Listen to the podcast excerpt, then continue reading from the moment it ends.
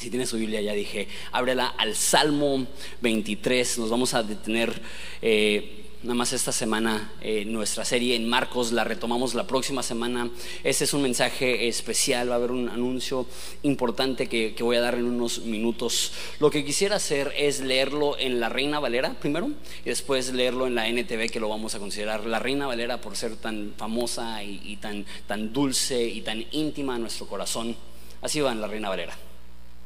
Jehová es mi pastor, nada me faltará. En lugares de delicados pastos me hará descansar.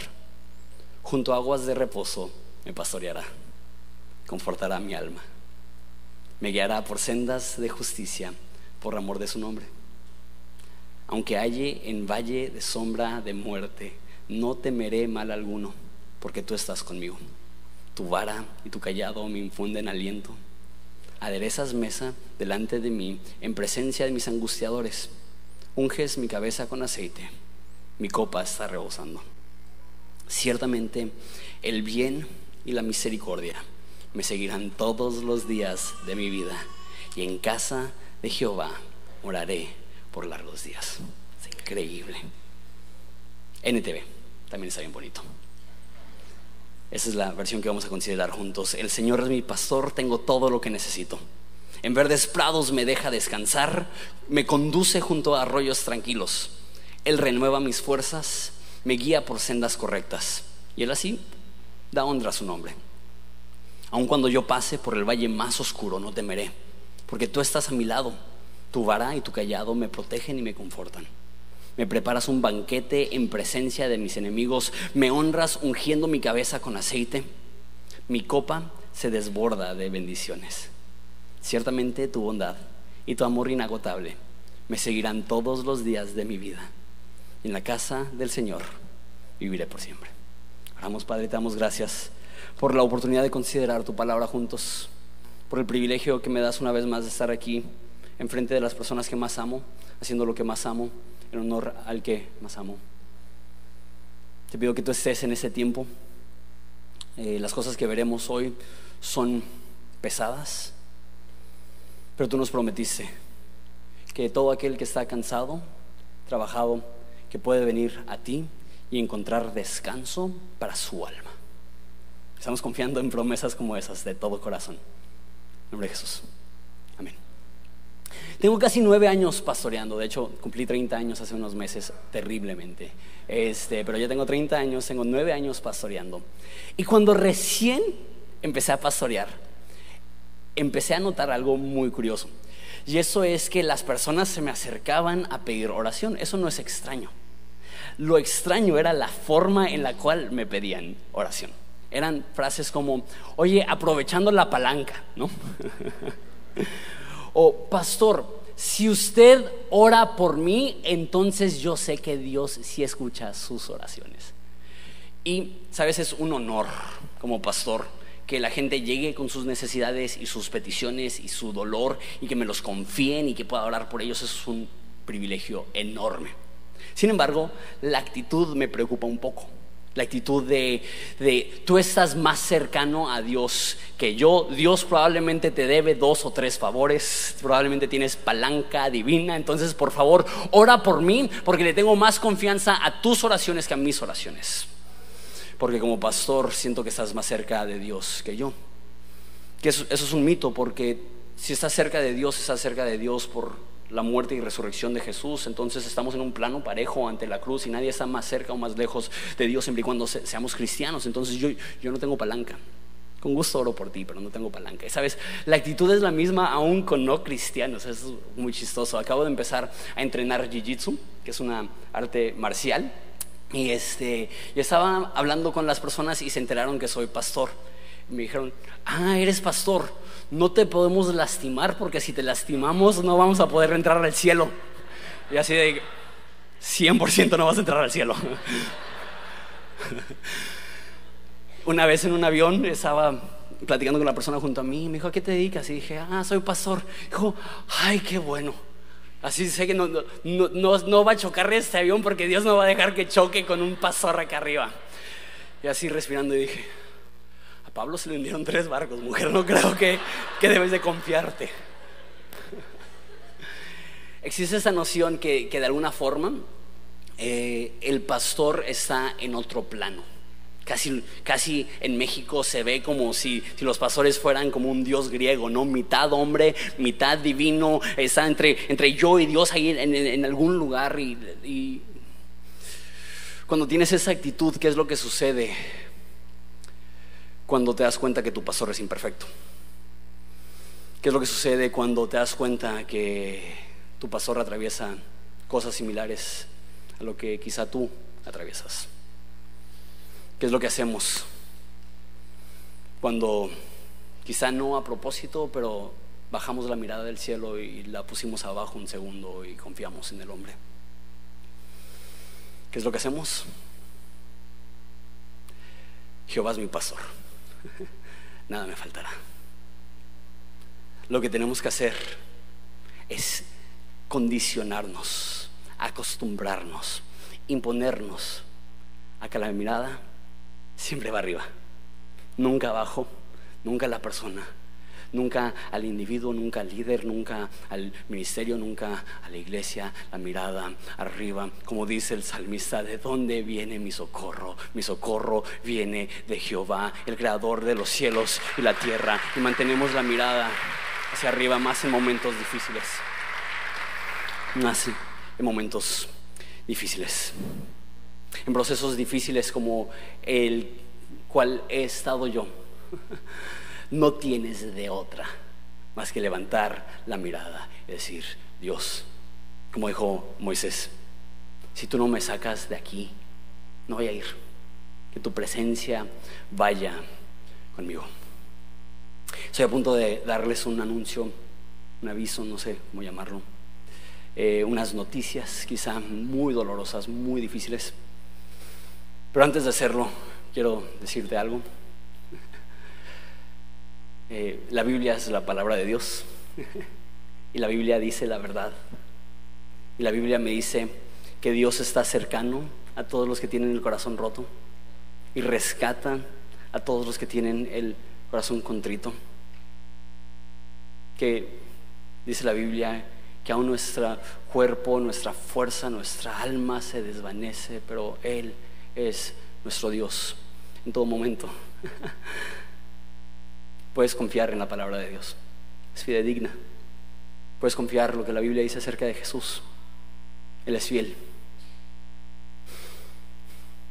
La noticia dolorosa es que Evelyn me dejó.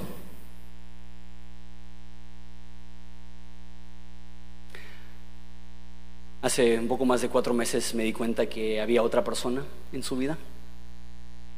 Cuando me di cuenta, eh, la perdoné. Intentamos resolver las cosas, intentamos trabajar juntos. De todo corazón ella lo intentó, de todo corazón yo lo intenté, pero a las pocas semanas ella retomó eh, comunicación con este hombre y al poco tiempo ella reanudó su relación con él. Entonces, eh, dado a eso, tomé la decisión de divorciarme de mi esposa.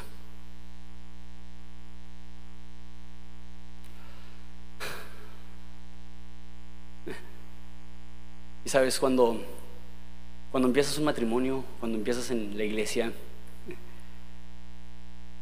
jamás te imaginas que vas a llegar a pasar por momentos así. Sabes, no tengo idea de cómo te hace sentir esto. Pero deja, tomo un momento como tu pastor para decirte cómo soy yo, cuál es mi actitud.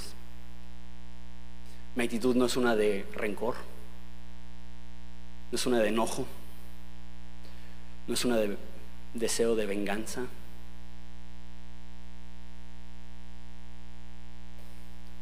lo que estoy entrenando mi mente a hacer es aún en esos momentos tener una actitud de agradecimiento. No solamente agradecimiento con Dios, sino agradecimiento con Evelyn. Estoy entrenando a mi mente a cuando pienso en ella, recordar que ella me dio lo más hermoso que tengo en la vida, que son mis dos hijos.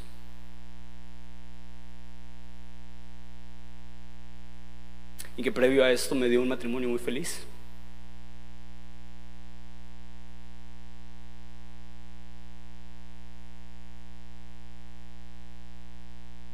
Y uno, no le deseo el mal. Y dos,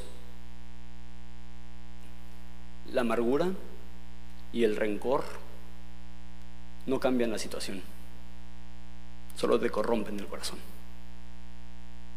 Y, yo decido perdonar, porque eso es lo que me pidió mi Dios, es lo más sano para mí, es lo más sano para mis hijos. Les quiero pedir esto. Cuando ustedes piensen en Every, recuerden que por ocho años ella sirvió aquí.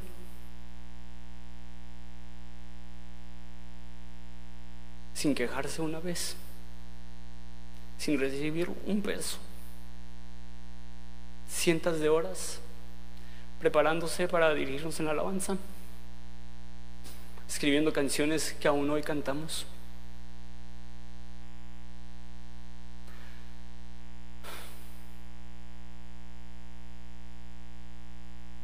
Entonces, ¿qué procede?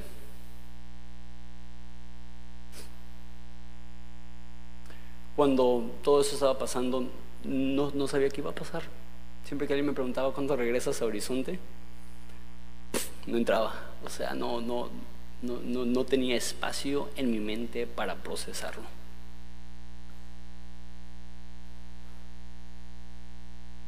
Y hace tres semanas iba manejando y Dios me habló. Me dijo, tus hijos te necesitan, pero también te, necesitan tus hijos espirituales.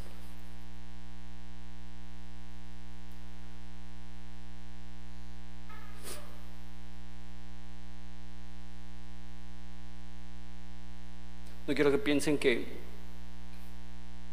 que estoy minimizando la seriedad de la situación al regresar.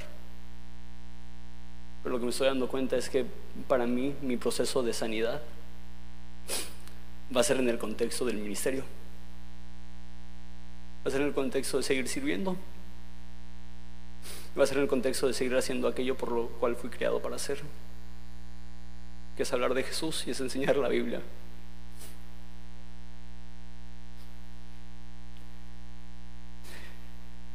Sé que hay personas que ven mi situación y dicen, sabes que Jonathan, te amo, pero yo y mi familia necesitamos una iglesia donde haya un pastor que tenga estabilidad marital, que, no tenga estos, problemas. Tengo suficiente con mis problemas y ahora para tener un pastor con sus problemas.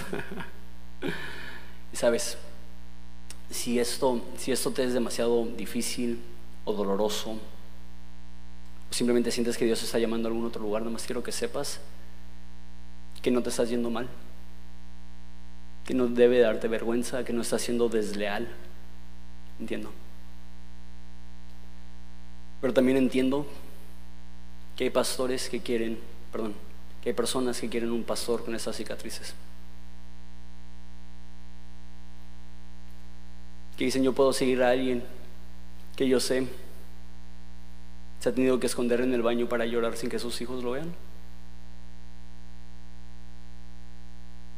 Sé que hay personas que dicen yo, yo puedo seguir a alguien que entiende lo que es amar a alguien con todo su corazón y que ese amor no sea correspondido.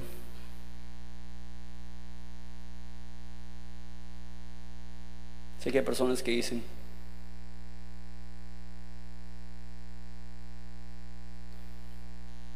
Yo quiero un pastor que sabe lo que es atravesar el valle de sombra de muerte sin temer mal alguno, porque Él está conmigo.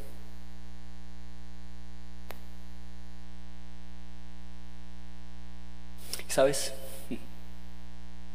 Lo que ahora me toca es vivir en primera fila las promesas más hermosas de Dios. que podré atravesar el fuego y no me quemaré que cuando siento que yo no puedo, Él es quien levanta mi cabeza. Él es el que me sostiene con su mano poderosa. Él es quien cambia mi lamento en baile. Él es quien me recuerda que lo que siembro en lágrimas cosecharé en gozo. Él es quien me recuerda que, que cuando tengo miedo, quien me dice no temas y desmayes, porque yo, el Señor tu Dios, estoy contigo. Nadie escoge esto, nadie quiere esto. Pero la Biblia dice que sometida a prueba vuestra fe, que es más valiosa que el oro que se refina, sea probada, sea mostrada como realmente es. Me toca aferrarme a las promesas de Dios. Y te invito a que hagas lo mismo.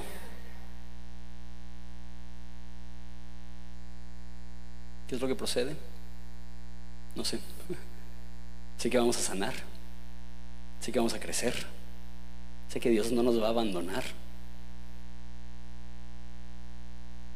Y Dios nos ha dicho, no nos podemos detener. Todavía hay mucho por hacer. Aprovechando que no tengo prisa.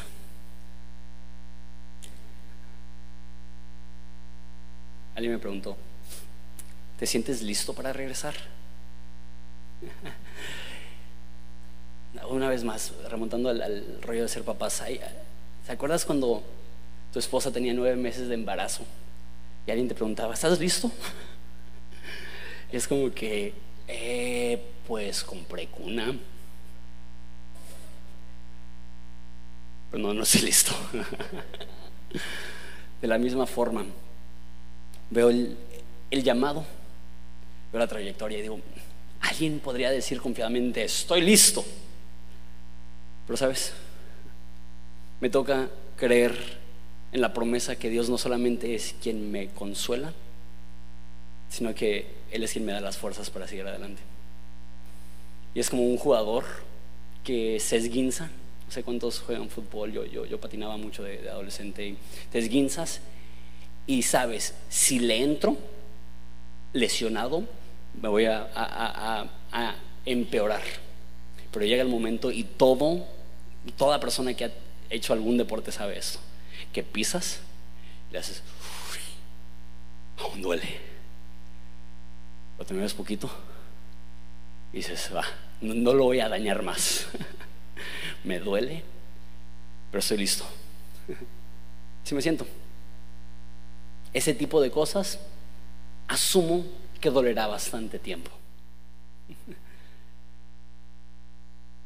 Pero ya pisé, ya moví. Pues le damos, ¿no?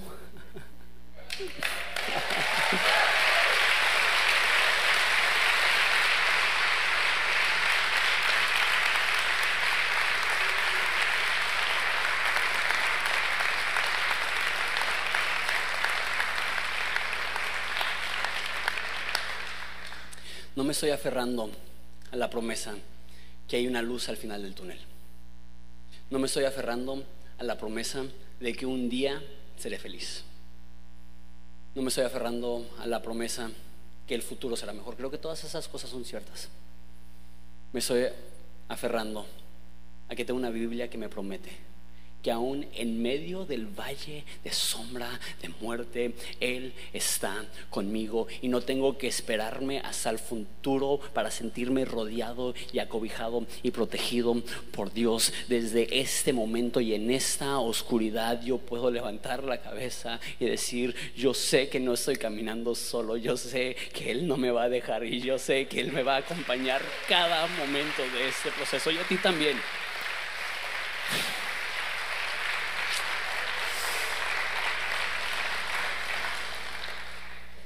Entonces, ¿qué procede? No nos vamos a detener.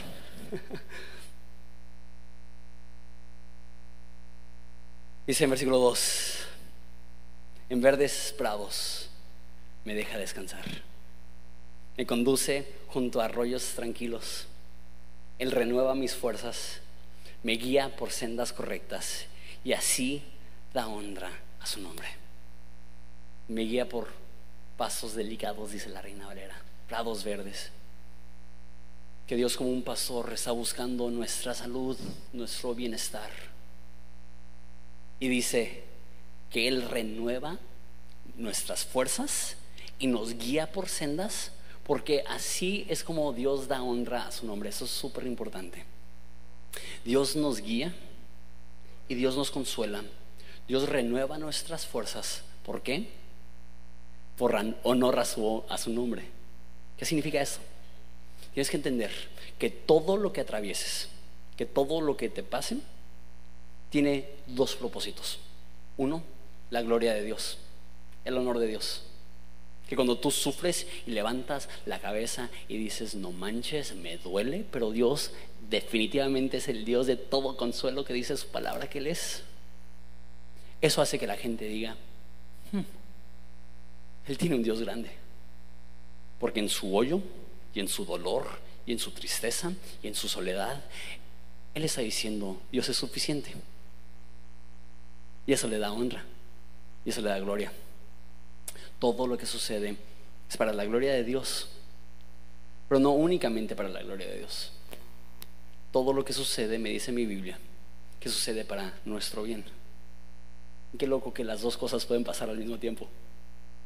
Que Dios se lleva su gloria y Él actúa de mil maneras para que todo obre para bien, como José después de ser entregado a esclavitud y de ser metido a la cárcel, que él dice, lo que tú te propusiste para mal, Dios lo usó para bien y la salvación de muchas personas. Quiero vivir convencido que todo lo que sucede, Dios lo puede tornar, aún las cosas malas, Dios lo puede tornar para mi bien. Todo lo que sucede es para la gloria de Dios y para mi bien, para renovarme. Amo eso. Dice eh, el Reina Valera, confortarás mi alma, eso también es hermoso. Pero hay algo de la palabra renovar. Me encanta. Dios te renueva, renueva tus fuerzas. ¿Qué significa eso? Escúchame bien. El mensaje del Salmo 23 es que no tenemos que hacernos los fuertes. No tenemos que fingir no tenemos que pretender que todo está bien cuando no todo está bien. No necesitamos hacernos los fuertes, necesitamos creer, Jehová es mi pastor. Y si Él es mi pastor, nada me faltará. Cuando me siento débil, Él renueva mis fuerzas. Y cuando me siento triste, Él me consuela. Y cuando me siento confundido, Él es quien me da claridad. No porque yo soy fuerte, no porque yo sé qué estoy haciendo, sino porque Él me guía por sendas de justicia, por amor a su nombre. Él me guía por las sendas correctas, porque esa es la forma que Él se luce. Me encanta, eso lo he sentido. Que en los momentos en los cuales me he sentido más débil, he dado los pasos de mayor certeza. En los momentos en los cuales me he sentido más confundido, es cuando he tomado los pasos de mayor claridad. En los momentos donde me he sentido más frágil, es donde me doy cuenta que efectivamente Dios renueva fuerzas. Versículo 4. Aun cuando pase por el valle más oscuro, no temeré, porque tú estás a mi lado. Tu vara y tu callado me confortan dice la reina Valera, en el valle de sombra de muerte. Creo que eso es súper obvio. Pero de repente no nos advierten que el cristianismo no son únicamente cimas. También hay valles. los valles son fríos, los valles son oscuros, los valles son tenebrosos. Pero ¿qué dice el salmista? Aún en el valle, aún en la oscuridad, aún cuando siento los vientos fríos del valle de sombra de muerte, no temeré. ¿Por qué? Porque tú estás conmigo. ¿Sabes? La promesa no es que Dios se va a quitar el dolor cuando tú le pidas que te lo quite. La promesa no es que todo se pondrá más fácil el momento que levantes la mirada al cielo y digas, Dios, ayúdame. Esa no es la promesa. La promesa es que aún en el valle de sombra, de muerte, Él sigue a tu lado. Él no se ha apartado de ti ni por un segundo y quizá no siempre lo vemos y quizá no siempre tenemos los ojos abiertos, pero escúchame y créeme cuando te digo, no has estado solo ni un segundo. ¿Le está contigo? ¿Está conmigo? No sé qué, qué, qué, nos va a tocar vivir, no sé qué te va a tocar vivir. He tenido amigos que han sufrido muy profundamente. Eso les consuela. un familiar tiene cáncer. Aún en el valle de cáncer no temeré. Perdiste tu trabajo. Estás estresado porque los tenis de tus hijos están destrozados y no sabes de dónde vas a sacar para reemplazarlos te demandaron y estás con un dolor de cabeza ante un juez. Tu hija adolescente te dijo estoy embarazada. Aún en el lugar más oscuro, no temeré. Aún por el valle más oscuro, no temeré porque tú estás a mi lado. Tu vara y tu callado me protegen si tienes tiempo en la iglesia, tú sabes eso, una vara es para golpear, un callado es como si has visto como las fotos así de, pastores con lo, que es así como un ganchito, parece como la parte de abajo de un paraguas, eso es para jalar. Entonces tienes uno que es para dar de guamazos y otro que es para acercar cuando, cuando te alejas. Y hay personas que dicen que eso está hablando de la corrección de Dios. La Biblia habla mucho de la corrección de Dios. El que Dios ama, Dios corrige. Aquí no está hablando de la corrección de Dios. Porque yo no sé a nadie que cuando se lo suenan dicen, ay, me consuela eso.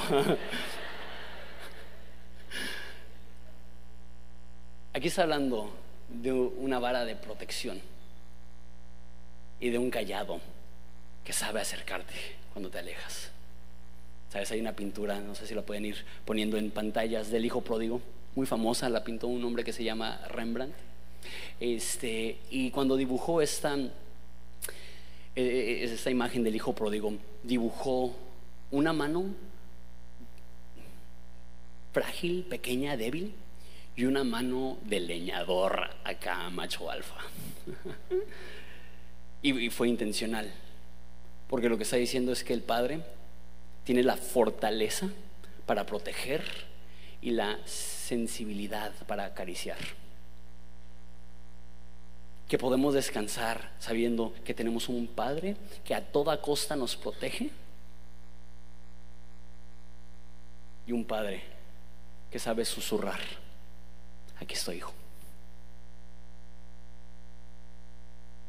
Creo que por eso también la gente se identifica tanto con las crónicas de Narnia y Aslan, ¿no? Que es este león imponente. Hay una parte en el primer libro donde le preguntan a unos castores y le dicen, oye, ¿y Aslan eh, eh, eh, está domado? Y dicen, domado. Es un león. Claro que no está domado, pero es bueno. y sabes, tenemos un Dios que es poderoso, que a su disposición están millares de ángeles y que al mismo tiempo tiene una vara de protección, pero tiene un callado de intimidad que nos acerca, que camina a nuestro lado y dice, aquí estás bien. Y eso consuela. Eso consuela. Saber que no solamente Dios me protege de lo que está allá afuera, sino que Dios me protege de lo que está aquí adentro, de los pensamientos que de repente se escabullen de las cosas que de repente me desvían. Él tiene su calladito y, y me acerca cuando necesito. Me acerque cuando me pierdo. Cinco, preparas un banquete en presencia de mis enemigos. Me honras ungiendo mi cabeza con aceite. Mi copa se desborda de bendiciones. El Salmo 23 es la imagen de una oveja siendo pastoreada, pero cambia, no sé por qué, pero cambia en ese versículo. de una oveja tres cosas diferentes. Banquete en presencia de mis enemigos, eso está hablando de un guerrero victorioso. Me honras ungiendo mi cabeza con aceite, eso está hablando de un rey. Y mi copa se desborda, eso está hablando de una fiesta, de una celebración. Entonces explico las tres imágenes. Eh, preparas banquete eh, en presencia de mis enemigos. Cuando tú ibas a la guerra y ganabas, una de las formas que humillabas a tus enemigos es que los amarrabas y te ponías a cenar enfrente de ellos. Era tu forma de decir, ¿no? En tu cara, ¿no? En your face. O sea, te gané y ahora me toca disfrutar de, de una cena elegante mientras que tú estás amarrado como puerco.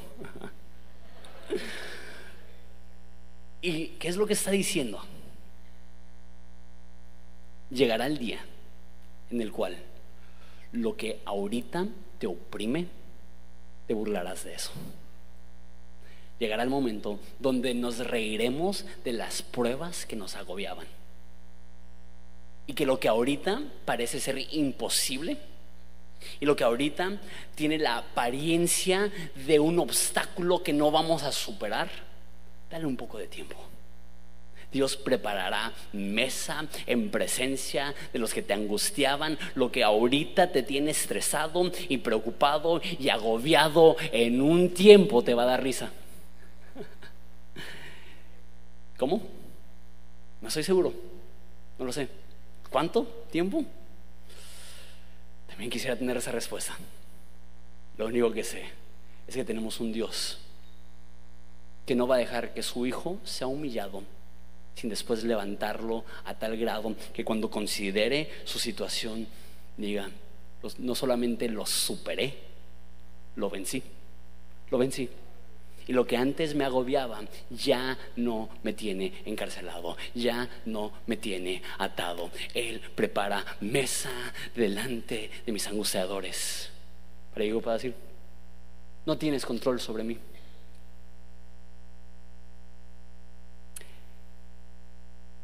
Unges mi cabeza. Eso es, como digo, el ejemplo de, un, este, de un rey también ungían a los profetas, también ungían a los sacerdotes. y lo que hacían es que cuando tenías un llamado de Dios te echaban aceite en la cabeza, un poco extraño, no sé por qué. Pero el Nuevo Testamento nos dice que eso es una representación del respaldo de Dios, del poder del Espíritu Santo. De hecho, en muchos movimientos cristianos se habla mucho de eso, ¿no? La unción de Dios. Pero lo que está diciendo ese acto de derramar aceite sobre tu cabeza es, Dios no solamente te va a dar una tarea, Dios te va a dar todo lo necesario para cumplir con esa tarea. Dios te va a hacer rey, te va a dar todo lo que necesitas para poder ser un buen rey. Dios está pidiendo que seas un sacerdote, te va a dar todo lo que necesitas para ser un buen sacerdote. ¿Qué es lo que está diciendo? Unges mi cabeza. Lo que está diciendo es que cualquier cosa que Dios te pida que hagas, Él te dará la fuerza para poder hacerlo. Dios nunca te pedirá que hagas algo que Él mismo no proveerá la fuerza para que lo puedas hacer.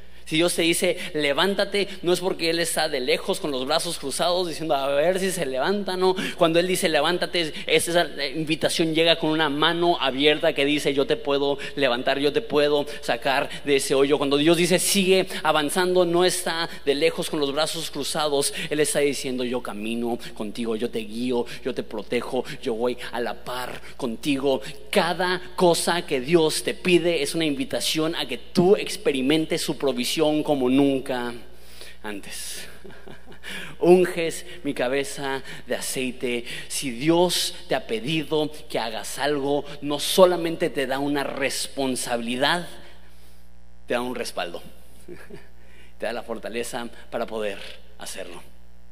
Escúchame. Aún una crayola rota puede ser usada en manos de un niño que quiere seguir usándola aún tú, con todos sus problemas y con lo roto que te puedes llegar a sentir, Dios todavía te quiere usar. Dios todavía te puede usar. Y el hecho que tú estés roto no cambia nada en lo absoluto, porque no depende de la crayola, depende del artista y Él es quien unge nuestra cabeza para poder cumplir con cualquier cosa que Dios nos está llamando a hacer. ¿Cómo vamos? ¿Bien? Tranquilos. Mi copa se rebosa. Y está hablando de, una copa llena. ¿Qué está hablando? Si te das cuenta que, el Salmo 23 es un salmo de consuelo, confortarás mi alma. Me por, por, por, sendas de justicia, por amor de tu nombre, aunque pase por el valle de muerte. Porque está hablando ahora de celebración. Porque eso es lo que la Biblia enseña. Que Dios cambia nuestro lamento en baile. Que las lágrimas pueden durar la noche, pero gozo viene en la mañana que lo que siembras en lágrimas cosecharás en gozo y bienaventurados los que lloran porque ellos serán consolados. Quizá ahorita estás llorando, quizá ahorita te cala, quizá ahorita te duele. Dios promete, vienen días de celebración, vienen días de mucho gozo. Versículo 6, con eso termino. Si puede ir pasando toda la banda. El versículo 6 es la razón que decidí dar este, este versículo. El versículo 6 es la razón que decidí dar este capítulo. Dice, ciertamente tu bondad y tu amor inagotable me seguirán todos los días de mi vida y en casa del Señor viviré por siempre. Ciertamente lo tengo memorizado en Reina Valera, el bien y la misericordia me seguirán todos los días de mi vida. ¿Qué significa eso? Tú no tienes que corretear las bendiciones de Dios. Cuando Jehová es su pastor, las bendiciones de Dios te corretean a ti.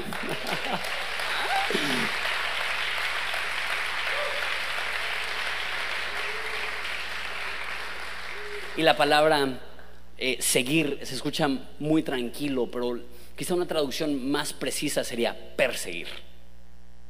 Como un sabueso, sabueso que te está persiguiendo, que te, ya, ya, te agarró eh, la, pista y te está, te está siguiendo de esa forma. Ciertamente el bien y la misericordia me seguirán todos los días de mi vida. Escúchame, el bien está a un paso.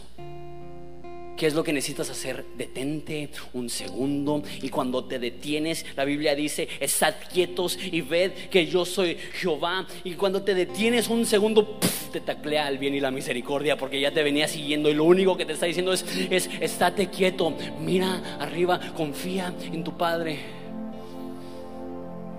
No tienes, no tienes, escúchame bien, no tienes que afanarte para rogarle a Dios, Dios bendíceme. Ciertamente el bien y la misericordia nos seguirán todos los días de nuestra vida.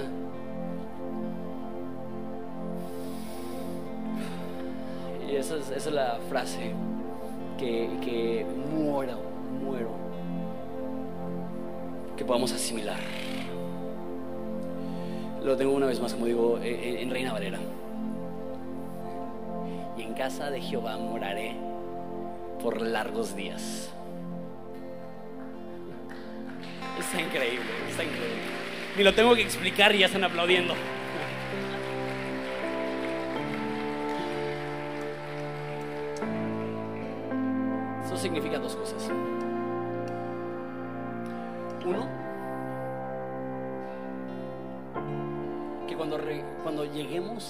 Al cielo, olvidaremos todo sufrimiento.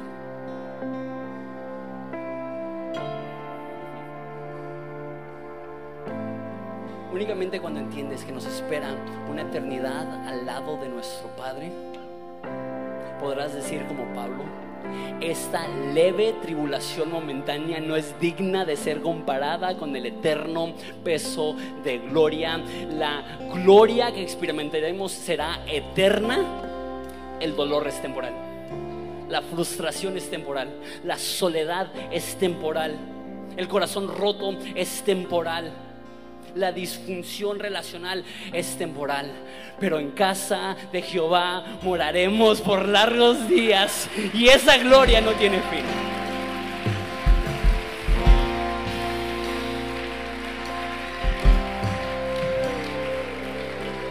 Pero significa una, una segunda cosa. Largos días. ¿Sabes lo que eso me remonta a cuando era niño? ¿Te acuerdas cuando eras niño, quizá te despertabas un día de verano, no tenías clases y, y saliste a jugar con tu amigo y tu papá te dio 10 pesos y compraste media tienda. Los que tienen menos de 20 años no sabrán la alegría de llegar con una moneda y llevarte papitas y soda y galleta y literal salías así, no sé cómo le hacíamos.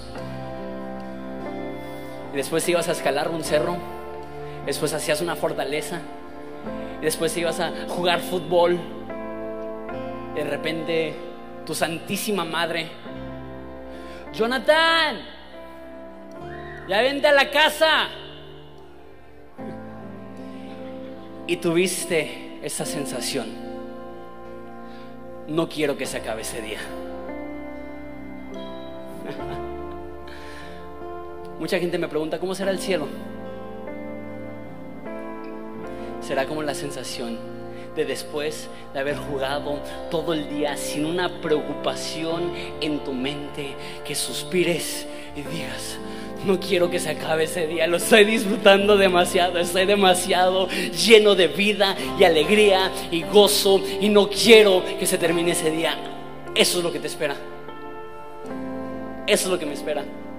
Y sabes, creo que hay muchos aquí ¿Qué piensan?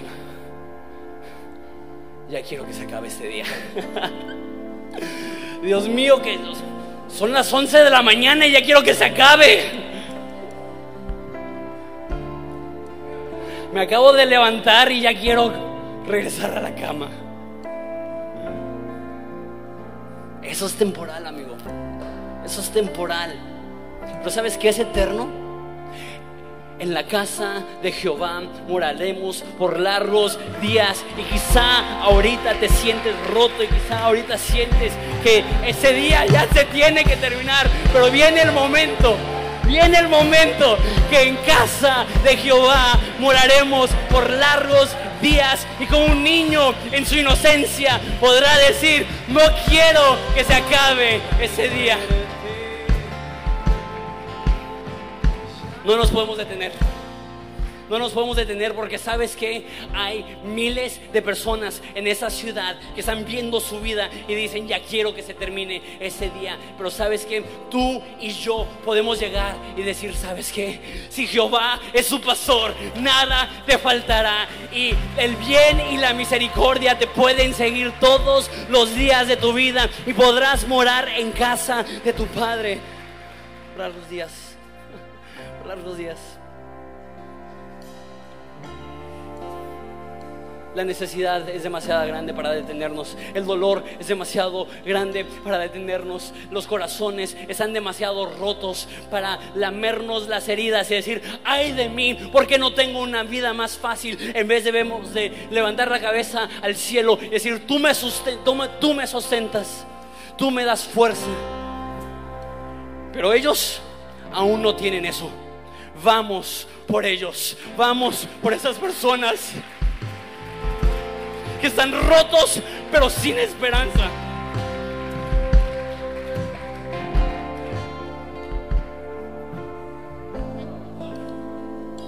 Vamos por ellos. Vamos a cantar.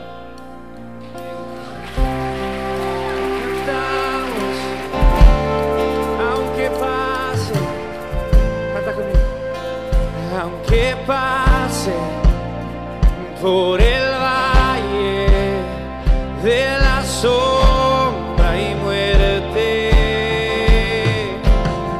ya no te, yo confío, tú estás conmigo y se cae.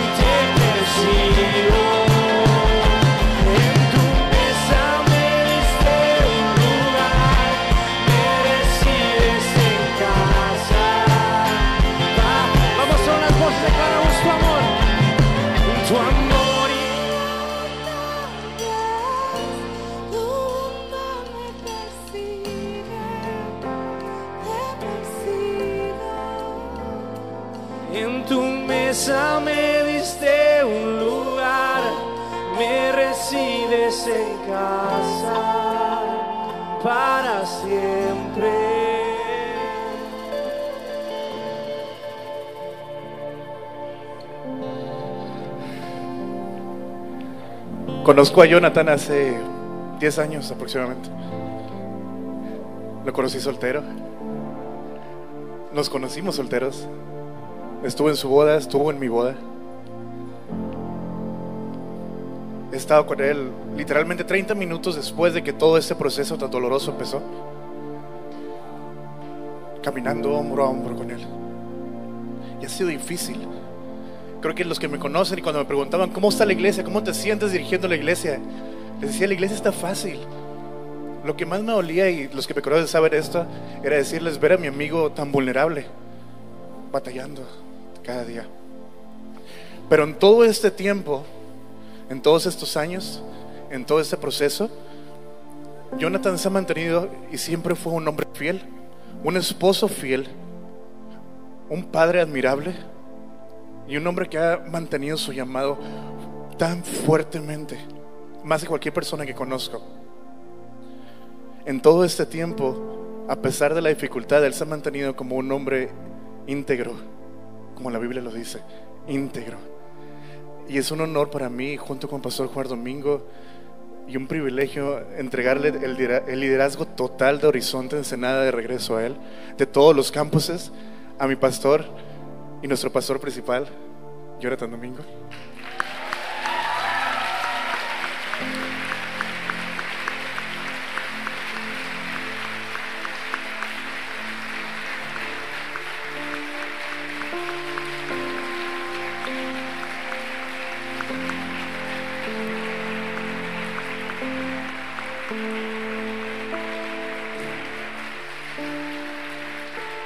Le pedimos como pastores y, él realmente nos pidió que su prioridad son sus hijos y siempre van a ser sus hijos. Por la misma razón, no va a estar predicando 100% del tiempo como estaba antes, va a estar predicando alrededor del 70% porque tiene que ir a los otros campuses, va a estar predicando en Mexicali, va a estar predicando en Monterrey de vez en cuando, aquí. Entonces, si de repente no lo ves, no es que ha pasado algo malo, simplemente él está dedicado a sus hijos. Le pedimos que no importa qué sea lo importante que esté pasando, sus hijos siempre son la prioridad y él está 100% de acuerdo con eso. Entonces, tienes que estar preparado por eso. ¿Por qué no extiendes tus manos? Oramos por él rápidamente. Jesús, Dios, gracias por la vida de nuestro pastor. Yo te ruego que bendiga su corazón. Bendice su vida, bendice sus hijos, Dios. Bendice su caminar, bendice sus tiempos a solas, bendice sus tiempos acompañados. Y que en todo momento él pueda mantenerse así como lo ha estado haciendo, un hombre íntegro, Dios. Bendícelo, guíalo, dale visión, así como sé que ya lo has estado haciendo para esta iglesia y para su vida, Dios. En el nombre de Jesús, amén. Sigamos alabando a Jesús.